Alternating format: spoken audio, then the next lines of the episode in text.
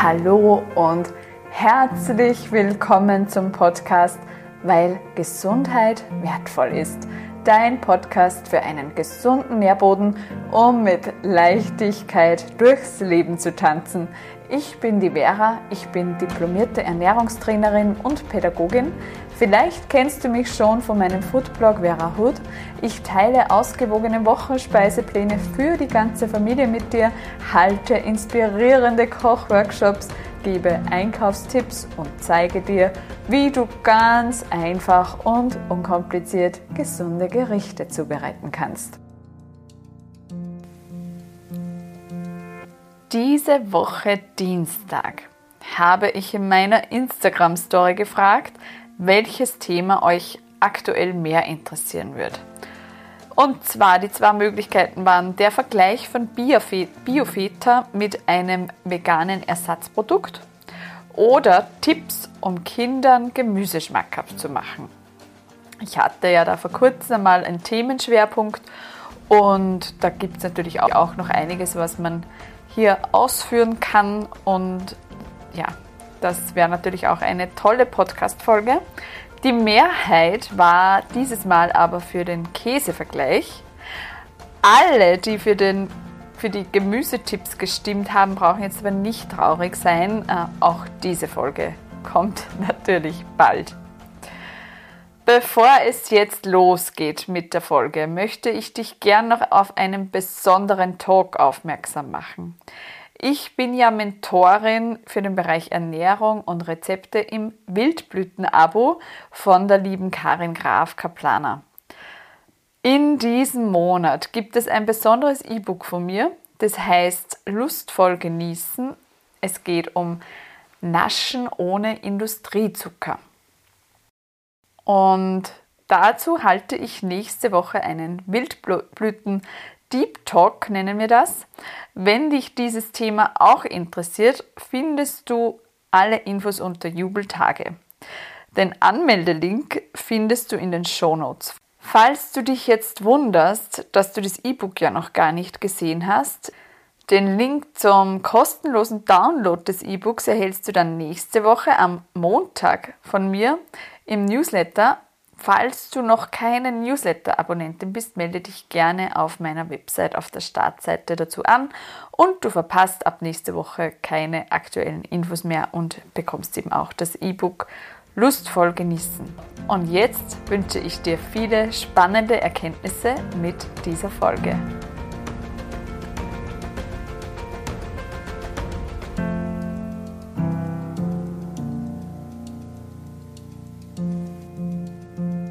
Ja, wie bereits im Intro erwähnt, habe ich diesmal via Instagram Story entscheiden lassen, welches Thema ich heute mit dir bespreche. Und ich freue mich total, dass es der Käsevergleich geworden ist. Es ist ja aktuell ein sehr oft diskutiertes Thema. Es gibt sehr viele unterschiedliche Meinungen dazu und ich sehe auch, dass man als Konsument, als Konsumentin eigentlich auch überfordert ist, zu entscheiden, was jetzt eigentlich am gesündesten für sich selbst und natürlich dann auch in Folge für die Familie ist. Milch ist ja heutzutage sehr stark im Verruf. Die Tierhaltungen sind oft ganz, ganz entsetzlich. Laktoseintoleranz nehmen zu. Von dem her fragt man sich ja auch zu Recht, ob man nicht lieber auf ein veganes Ersatzprodukt greifen soll oder beziehungsweise umsteigen soll. Sind solche veganen Ersatzprodukte aber auch die gesundheitlich wertvollere Alternative? Das möchte ich heute mit euch besprechen. Also grundsätzlich kann man diesen Vergleich unter folgenden Aspekten betrachten. Es gibt den gesundheitlichen Aspekt, es gibt aber auch ethische Überlegungen wie Tierwohl, wie Auswirkungen auf die Umwelt, Auswirkungen auf die Bauern. Geschmack, ähm, der Geschmack ist unterschiedlich und auch der Einsatz beim Kochen muss nicht immer der gleiche sein. Und ich habe eben vorhin deshalb gesundheitlich betont, weil ich die ethischen und die ökologischen Aspekte wie die Tierhaltung oder auch die Auswirkungen auf das Klima hier in dieser Folge jetzt nicht, beziehungsweise wenn dann nur kurz ansprechen möchte. Das würde einfach den Rahmen dieser Folge sprengen. Und die nächste Frage, die sich in diesem Zusammenhang oft stellt, neben den gesundheitlichen Auswirkungen, ist dann auch, wenn man schon entscheidet, keine tierischen Produkte zu essen, sprich, wenn man ein Veganer ist, weshalb braucht man denn dann überhaupt ein Ersatzprodukt? Das habe ich mich zum Beispiel früher oft gefragt, wo ich noch nicht so häufig vegan gegessen habe wie jetzt. Also diese Fragen möchte ich in dieser Folge jetzt auch ein bisschen beleuchten.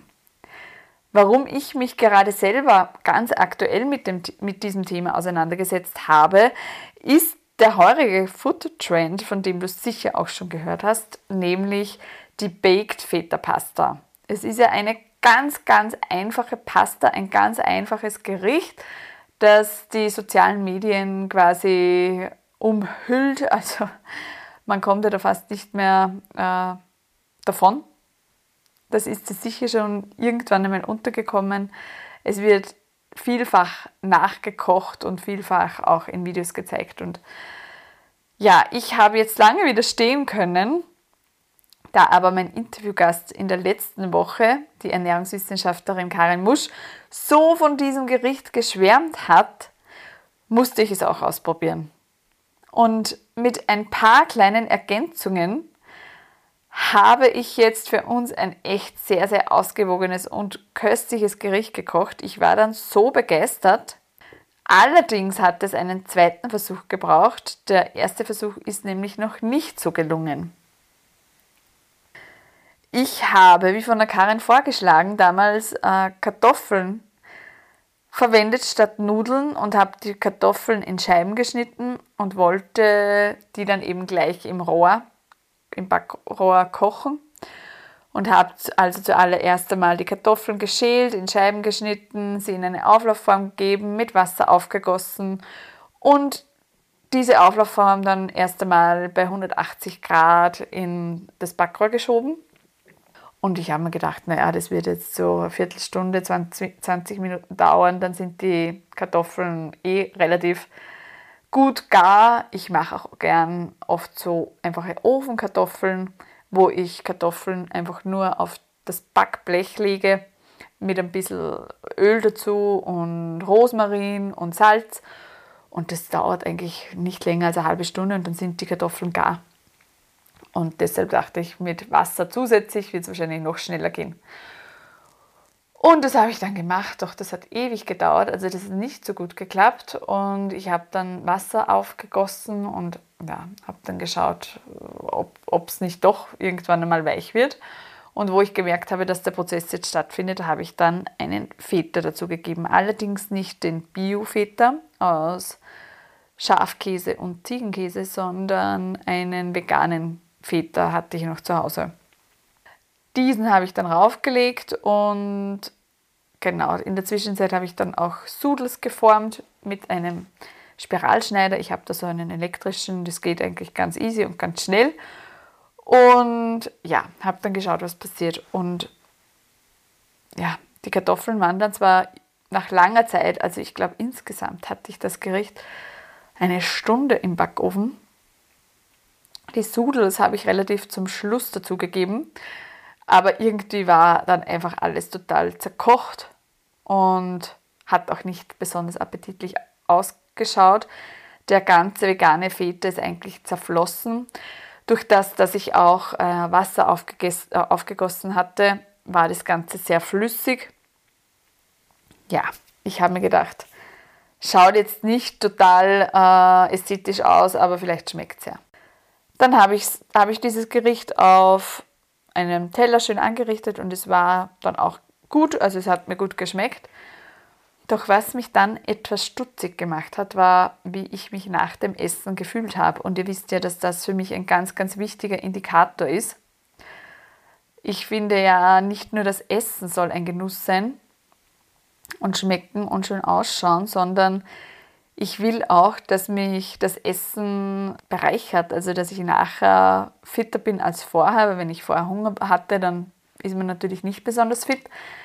aber ich möchte auf keinem, in keinem Fall nachher total übersättigt sein, müde werden, auf der Couch liegen müssen, sondern ich möchte einfach, dass ein Essen mir auch Energie spendet. Und das war nach diesem Gericht überhaupt nicht der Fall. Im Gegenteil, ich habe mich nachher total unwohl gefühlt. Ich hatte Herzrasen. Mir war leicht übel und ich habe dann in solchen Situationen überlege ich dann immer, das höre ich dann immer in mich hinein und überlege immer, woran könnte das jetzt liegen? Also, was ist da passiert? Warum geht es mir nicht so gut? Vertrage ich irgendetwas nicht? Oder ja, woran liegt es? Und mir ist dann sofort in den Sinn gekommen, dass natürlich, ich habe da eine ganze Packung von diesem veganen Feta in diese Auflaufform gegeben. Die, diese Packung hat, wenn ich jetzt keinen Blödsinn sage, 200 Gramm.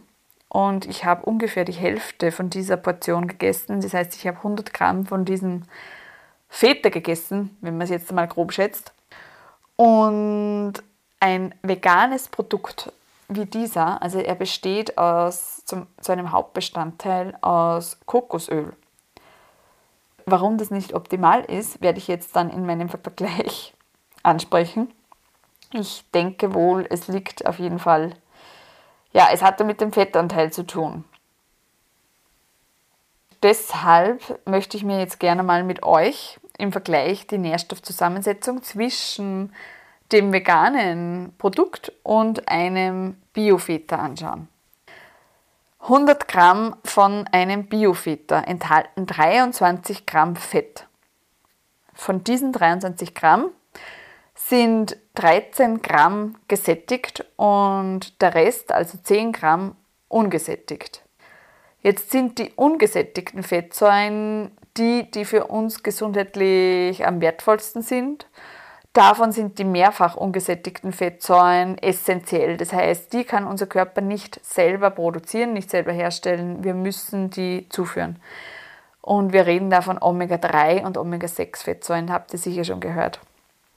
Mehrfach ungesättigte Fettsäuren sind jetzt zu einem eher geringen Anteil auch in diesem Feta enthalten, aber immerhin es sind, ich habe es mir irgendwo vorhin ausgerechnet, wenn ich es jetzt richtig in Erinnerung habe, 5%. Also ist jetzt nicht viel, aber immerhin.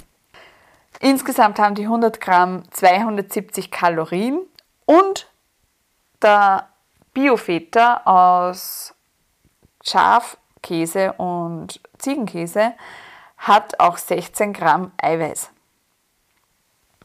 Jetzt muss ich natürlich ein bisschen ausholen, damit euch das was sagt. Also empfohlen wird, dass wir maximal 30 Prozent unserer Tageskalorienzufuhr mittels Fett äh, aufnehmen.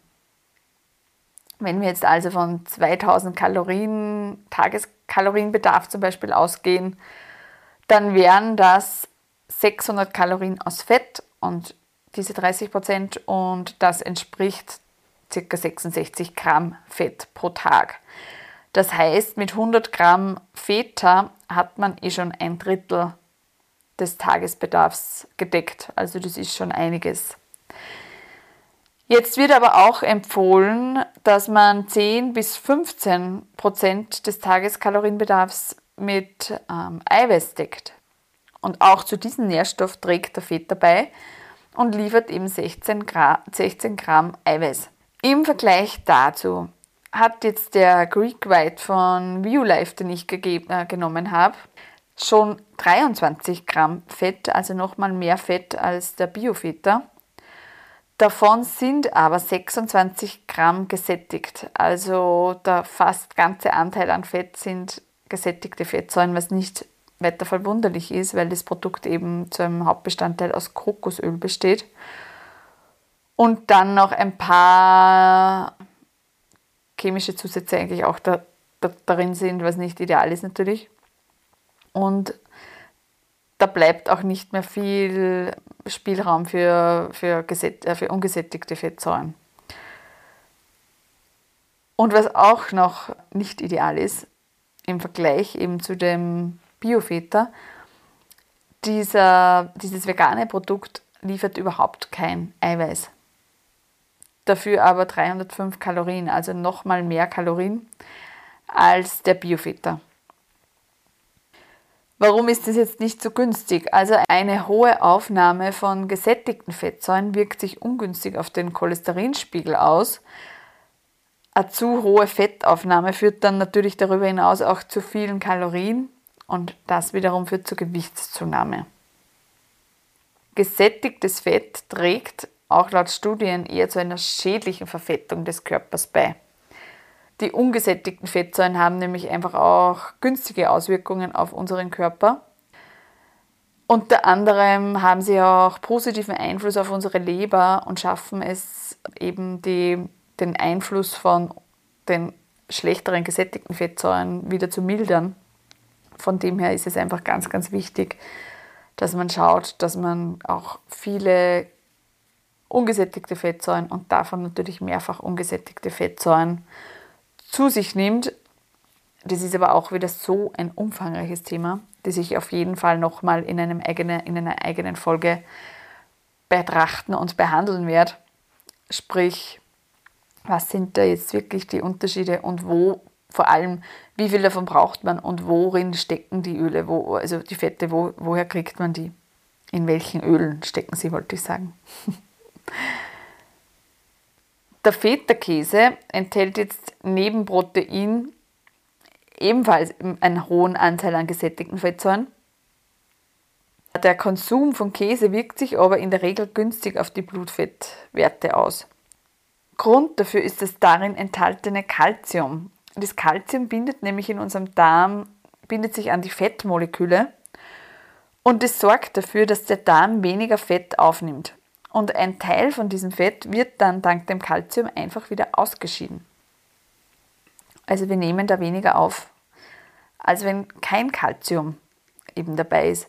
Das kann man jetzt natürlich auch beim veganen Produkt ausgleichen, indem man Gemüse dazu isst, wie zum Beispiel Brokkoli oder etwas, was einfach viel Kalzium enthält. Dann hat man diesen Effekt natürlich auch. Im Biofeta an sich ist es jetzt eben schon enthalten. Also da hat man schon eine günstige Kombination, um die gesättigten Fettsäuren auszugleichen. Ein weiterer Aspekt meiner Überlegungen sind dann auch die Vitamine und Mineralstoffe. Auch hier schneidet das vegane Produkt nicht so gut ab. Es enthält nämlich keine Vitamine, keine natürlichen Vitamine und Mineralstoffe. Es enthält zwar Vitamin B12, das wird zugesetzt. In 100 Gramm ist die empfohlene Tagesdosis enthalten von 2,5 Mikrogramm.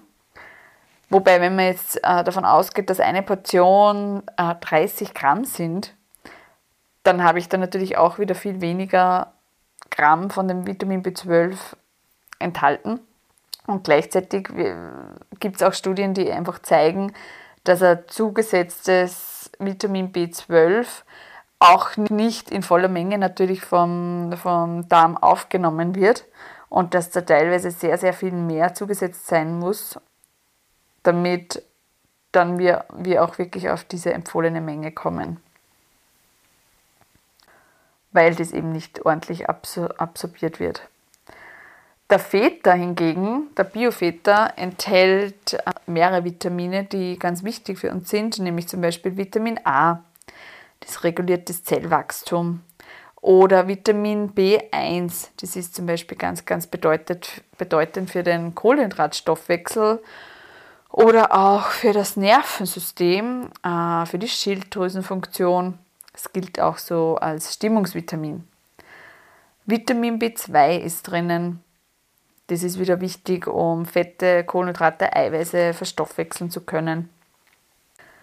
Vitamin B3, das regeneriert zum Beispiel oder trägt zur Regeneration von der Haut bei. Dann eben auch Vitamin B12 ist eben auch enthalten, was ganz, ganz wichtig ist für uns.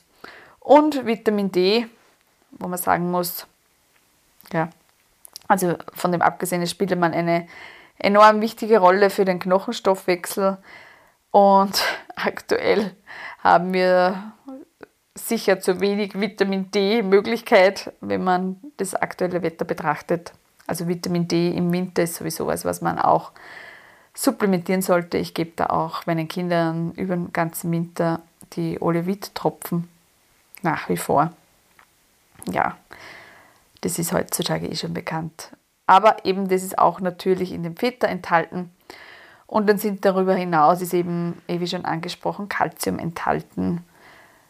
Das reguliert unter anderem auch unseren Säurebasenhaushalt und ist eben ganz, ganz bedeutend für den Knochenaufbau. Und Jod ist enthalten. Eigentlich kann man sagen, im Feta ist der Anteil der Nährstoffe und Vitamine gleich dem Fettanteil. Und von dem her bietet uns jetzt dieser Biofeta neben Fetten, die wir eben brauchen, wobei gesättigte Fettsäuren bräuchten wir jetzt nicht unbedingt, die sind nicht essentiell, essentiell sind nur die ungesättigten Fettsäuren. Aber neben diesem Fett liefert uns das Produkt auch Vitamine und Nährstoffe, die ganz, ganz essentiell sind. Was wiederum der, das vegane Produkt jetzt nicht macht. Ja, also von dem her ist die Lage eigentlich schon für mich relativ eindeutig. Was man dann auch noch beachten kann, ist, dass eine Kombination mit einem Vitamin K von gesättigten Fettsäuren ganz wichtig ist, um die Zellen vor der Verkalkung zu schützen. Und von dem her ist es zum Beispiel vorteilhaft, wenn man ein Rucola dazu isst, so wie ich den jetzt auch in meiner Baked, Premium Baked Feta Pasta dazugegeben habe, weil dann hat man einfach diese Kombination, die die Zellen schützt und eben Verkalkung ist dann wieder das, wenn die, wenn die ja, Zellen verkalken, die Arterien verkalken, wo man gefährdet ist, dass man Herzinfarkt kriegt zum Beispiel wo einfach das Blut nicht gut, gut durchfließen kann und somit die ganze, der ganze Nährstofftransport, Sauerstofftransport, ja, das alles eingeschränkt ist. Ja, also rein aus nährstoffbezogenen Überlegungen entscheide ich mich auf jeden Fall für die tierische Bio-Variante. Jetzt gibt es aber noch weitere Überlegungen, die man natürlich mit betrachten sollte. Und zwar die Wachstumshormone, die in Milch und Milchprodukten stecken. Milch ist ja mittlerweile auch kein natürliches Produkt mehr, sondern ein sehr industriell verarbeitetes Produkt. Wenn man sich vorstellt, dass in einem Liter Milch mittlerweile ja die Milch diverser Muttertiere steckt, also das ist für mich immer so eine äh, sehr unappetitliche Vorstellung. Man braucht sich ja nur daran denken, wenn man Mama ist und seine Kinder stillt und man hatte natürlich auch selber körperliche Zusammen- oder körperliche Konstitutionen, die man seinem Kind mitgibt an der ganzen, ja, alles, was sich halt im Leben so angesammelt hat. Und das sind natürlich, wie wir wissen, nicht nur ideale äh, Stoffe dabei.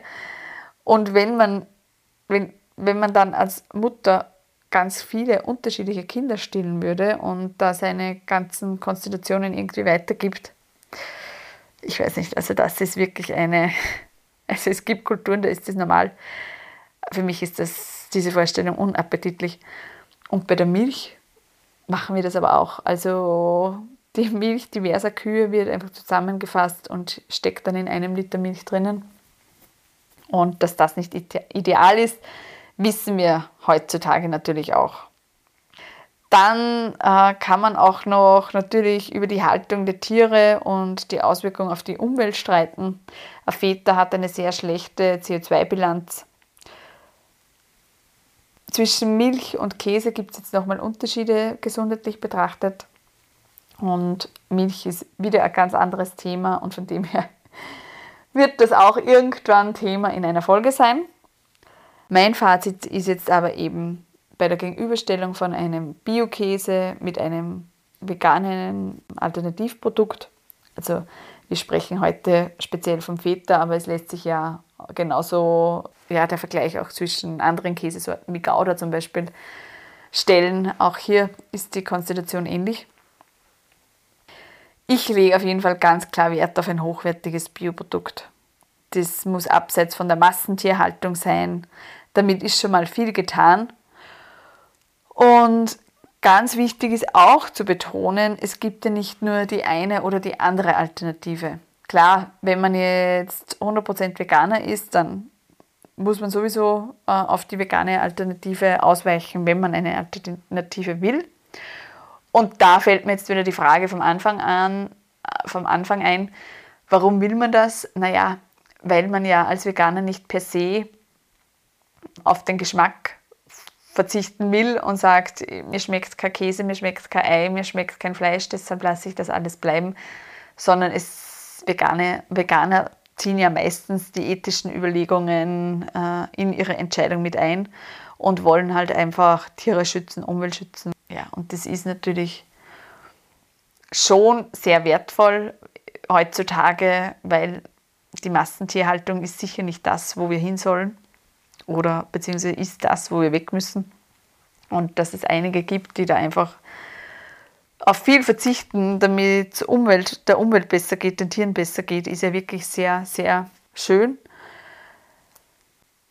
Also deshalb kann man, ist, ist natürlich auch gut, dass es mal Alternativen gibt, wenn man mal Lust auf so ein Produkt hat, dass man es, es dann auch essen kann und nicht sagen muss, ich kann, muss jetzt auf alles verzichten, auf jeden Käse, auf jedes Fleisch, sondern ich kann es auch ersetzen. Meine Meinung nach dazu ist, für manches Mal ist das völlig in Ordnung. Da macht es auch gesundheitlich nichts aus. Da, da wird wieder die 80-20-Regel schlagend. Wenn ich jetzt jeden Tag solche Produkte essen würde und jeden Tag einen veganen Käse aufs Brot lege oder jeden Tag eben veganen Fleischersatz oder so esse, dann würde ich gesundheitlich von dem auf jeden Fall abraten, weil es hier wieder um keine clean Ernährung geht, sondern einfach um sehr industriell verarbeitete Produkte und das gesundheitlich einfach nicht günstig ist. So, also deshalb nochmal zurück. Was mir da einfach auch wichtig ist, ist, man, wenn man jetzt eben nicht 100% Veganer ist, man kann ja trotzdem auch die Produkte kombinieren. Ich kann ja, wenn ich mal mag, eben den normalen Bio-Feta essen und wenn ich aber dann sage, heute verzichte ich mal ganz bewusst auf tierische Produkte, dann nehme ich einfach einen kleinen Teil von dem veganen Produkt, wie gesagt, da ist die empfohlene Menge ist 30 Gramm. Ich hatte viel mehr gegessen und mir ging es nachher echt nicht so prickelnd. Also das, muss, das musst du einfach mal für dich ausprobieren, ob du da auch einen, einen Unterschied merkst. Auf jeden Fall, ja, ist es so, wie es immer ist beim Essen. Ja, und last but not least ist ja auch die Häufigkeit sehr entscheidend täglich ein Feta zu essen wäre jetzt natürlich genauso ungünstig wie täglich Fleisch zu essen. Und umgekehrt wäre auch täglich ein veganes Produkt zu essen, wie gesagt, genauso ungünstig gesundheitlich betrachtet. Deshalb ist mein Rat einfach ab und an und dafür bewusst und da kann man sich die Premium Baked Feta Pasta wirklich sehr, sehr schmecken lassen. Das Rezept dazu findest du wie immer auf meinem Foodblog verahut.com. Und ich würde mich natürlich auch über deine Rückmeldung freuen, wenn du es ausprobiert hast. Schick mir da gerne ein Foto. Weil Gesundheit wertvoll ist, deine Vera. So, ich hoffe, du fandest diese Folge heute spannend. Es waren natürlich sehr viele Informationen drinnen. Ich hoffe, es war auch etwas Neues für dich dabei. Ich danke dir auf jeden Fall sehr fürs Zuhören. Es ist so schön, dass du hier bist. Ich bin gespannt, wie du, wie du zu diesem Thema stehst und was du dazu sagst.